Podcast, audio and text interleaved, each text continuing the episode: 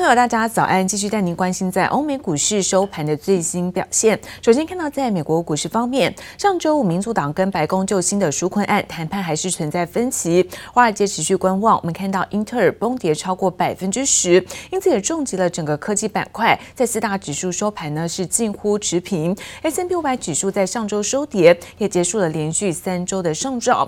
那中场可以看到，在道琼部分下跌是二十八点，跌幅百分之零点一零。科技股纳斯达克收高百分之零点三七，收在十一万一千五百四十八点。S&P 500指数在三千四百六十五点，涨幅是百分之零点三四。而飞城半导体下跌幅度百分之零点四三，收在是两千三百六十点。再来看到欧洲的相关消息，英国银行巴克莱在上周公布第三季由一年前的亏损是转为获利，加上空中巴士呃的供应商，那一旦说。呃，要要求从疫情中复苏的话，就有机会能够来准备增加产量。因此，看到在欧洲股市应声的上涨。那中场德国部分上涨幅度是在百分之零点八二，法国股市涨幅来到百分之一点二零。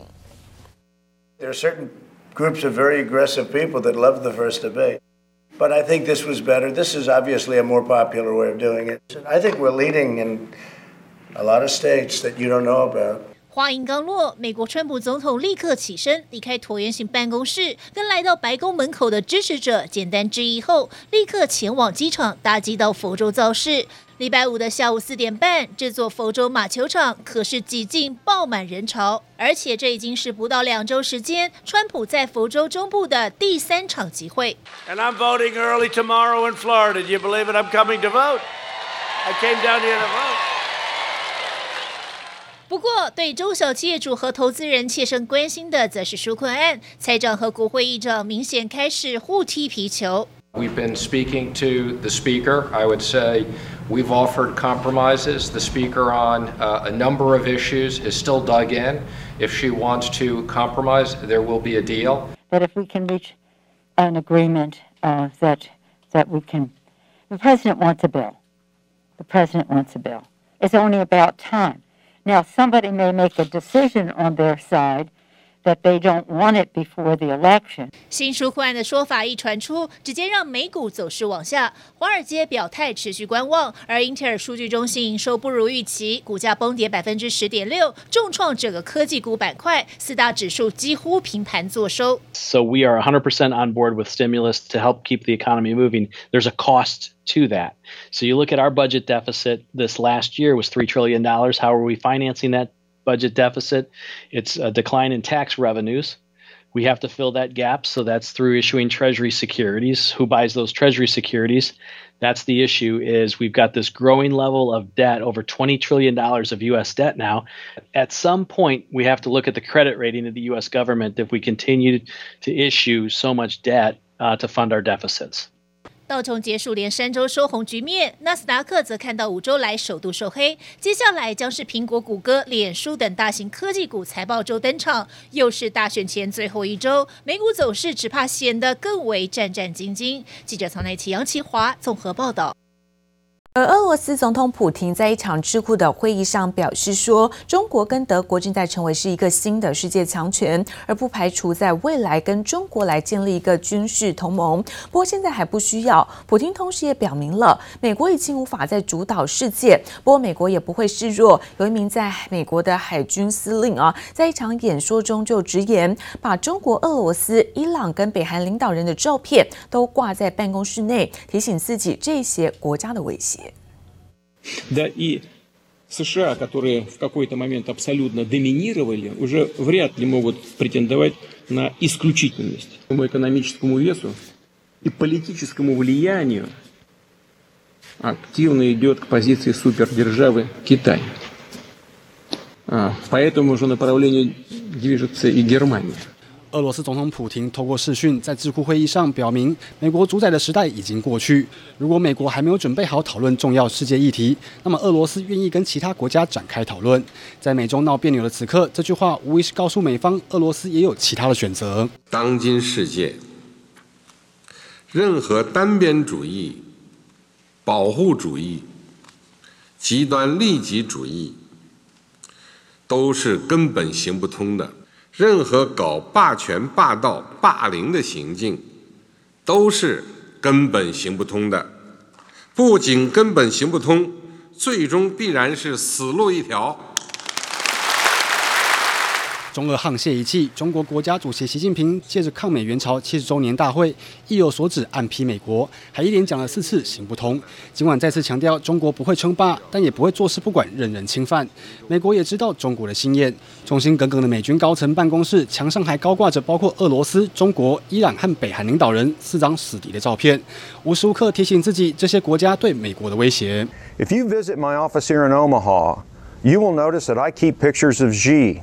Putin, the Ayatollah, and Kim on my wall. They're a constant reminder that we must remain inspection ready and keep us intently focused on the threats we face. 理查德同样也呼应川普的策略，还说特别担心中国持续进逼，甚至预言中国核武力量再过十年就可以与美国抗衡，要大家别轻忽中国的核武发展。或许这也是美国总想拉上中国上新核武谈判桌的原因，但对俄罗斯而言，却有意将中国从战略伙伴升级为军事同盟。虽然普亭表示目前还不需要，不过彼此早就分享军情，实在不需要让美国进来搅和，也让外界认定在俄国以及西方关系紧张的状况下，中俄关系只会越走越近，更密切。今天，茉莉小青综合报道。美国科技超级财报周就即将到来，包含像是苹果、微软、亚马逊、脸书等等多家的科技巨擘都将会公布业绩以及在下一季的展望。其中又以在苹果的业绩表现是最受市场注目。而这个星期，国内同样是有像晶圆代工厂联电啦、面板厂友达跟台达电等等科技厂来举办法说会。分析师认为，即使美国大选不确定性笼罩，但五 G 的需求包括疫情商机的推升，还是看好。好第四季，甚至在明年整体科技大厂的营收表现。而至于在华为发表最新的五 G 的旗舰新机 Mate 四零系列，采用的是华为自己研发的麒麟九千晶片。而在美国不断严格的禁令之下，华为的手机出货是越来越少。根据在华为公布了新一季的财报，那么在前三季的营收达到是六千七百一十三亿元人民币，虽然比去年同期相比是稍有成长，但和去年同期相比，成长幅度是百分之二十四点四，出现了明显的下降，也显。显示这个禁令已经对于华为造成了一定冲击。大尺寸荧幕加上不同功能镜头，华为最新 Mate 40系列旗舰新机全部搭载首款五纳米麒麟九千晶片，这可能是最后一代华为麒麟高阶晶片手机。受到美国禁令的冲击，手机晶片库存量不够，只能采用细水长流的模式出货。华为 nowadays is a we are in a very difficult time. We are suffering from the U.S. government's the third round ban.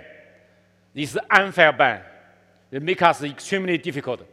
华为禁令来到第三轮，造成冲击。不过传出在美国祭出进一步的禁令之前，华为早就已经向台积电下单，囤积了将近两百万颗五 G 七纳米天罡晶片。但分析师认为，五 G 基地台需要的零组件不只有天罡晶片，就算全部凑齐，还是要考虑长远建设问题。华为在过去一段时间，都可以从第三方啊，比如说一些 IC 通路商啊，去拿到呃，虽然已经禁止给它的呃零组件，那如果美国严格执行的话，它就变成呃没有办法拿到足够的零组件，因为只有呃手上只有所谓的啊两百万颗天罡晶片，但其实基地台的零组件很多很多，还是靠呃。中国以外，或者是华为自己还是以外，才的地方才能拿得到。受到美方压力以及中国市场快速成长，华为的主要营收来源从海外市场转移到中国国内市场。今年以来，华为已经拿下国内电信营运商半数以上的五 G 订单，规模达到数十亿美元，更加依赖国内销售。但是，华为的五 G 市场布局还是有待美国大选结果出炉，进一步的走向才会更加明朗。记者刘志柔、谢龙正台北采访报道。而苹果 iPhone 十二新机系列正式在中国开卖之后，各地的苹果专卖店现在都挤满了排队人潮。而看准了新机需求，甚至还有黄牛喊价。其中看到在 iPhone 十二 Pro 最高要加价新台币是六千五百元。而对此，分析师指出，iPhone 十二在中国热销的主因就是搭载了五 G 的功能。目前各品牌五 G 手机在中国是有近六成的出货量。不过，随着 iPhone 的新机热卖，再加上华为持续面临到国际制裁。未来苹果也渴望趁势抢入中国市场。长长的排队人龙从位于深圳益田的苹果专卖店门口一路延伸至商场外。百货还出动保全维护现场秩序，就是因为 iPhone 十二新机在中国正式开卖后，即使有线上预购，实体店的人潮依旧不减。我今天早上七点多，嗯，一大早起来到这个店里面排队，为了就等这部新的十二 Pro。中国果粉彻夜排队抢新机，不过看准市场需求，现场也有许多黄牛现身。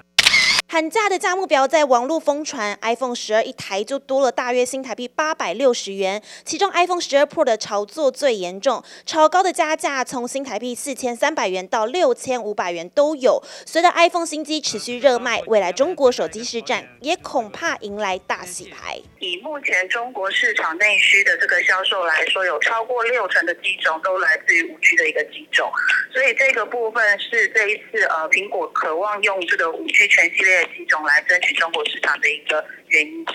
目前在中国手机市场，还是以华为以百分之四十点二的市占位居第一。苹果虽然以百分之十一点八排在第四名，但年增率持续维持正成长。再加上华为在美国的打压下，后续出货面临不确定。就算出了新一代五 G 旗舰机 Mate 40系列来迎战，市占宝座依旧岌岌可危。累计今年前三季获利为五百三十七点零四亿元人民币，年增只有百分之一点一。不止获利有压。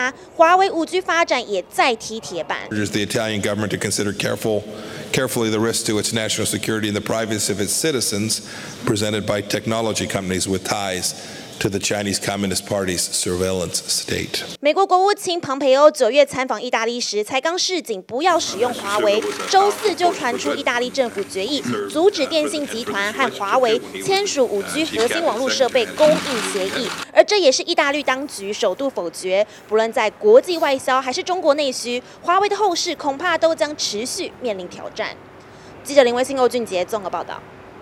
而社会与远距商机，现在在经济持续发酵。电脑品牌大厂华硕九月份自结的单月存益达到是三十七点三九亿元，年增百分之六十二，每股是赚五点零四元。而看到第三季整体的笔电出货量年增是百分之四十五，优于在产业的平均。另外，仔细看到铜箔基板厂联茂第三季的营收来到六十二点二亿，最后存益部分是六点四五亿元。好，虽然季减百分之二十五点五，不过 EPS。还是有达到一点九四元。受惠于远距商机宅经济持续发酵，电脑品牌大厂华硕第三季营收成长到一千一百八十六亿元，季增百分之四十一，年增百分之三十八。九月自结单月纯益三十七点三九亿元，年增百分之六十二点零二，每股赚五点零四元。华硕指出，第三季整体笔电出货量年增百分之四十五，优于产业平均，其中电竞产品出货量及营收年增率均超过百分之八。八十，通波基板厂连帽因为出货结构变化，造成毛利率及获利下滑。第三季营收六十二点二亿元，毛利率百分之十八点八六，季减百分之二点一，年减百分之二点四三。税后纯益六点四五亿元，季减百分之二十五点五，年减百分之九点八五，EPS 一点九四元。展望第四季，由于中国市场对五 G 基地台的建设加速，预计将有备料需求，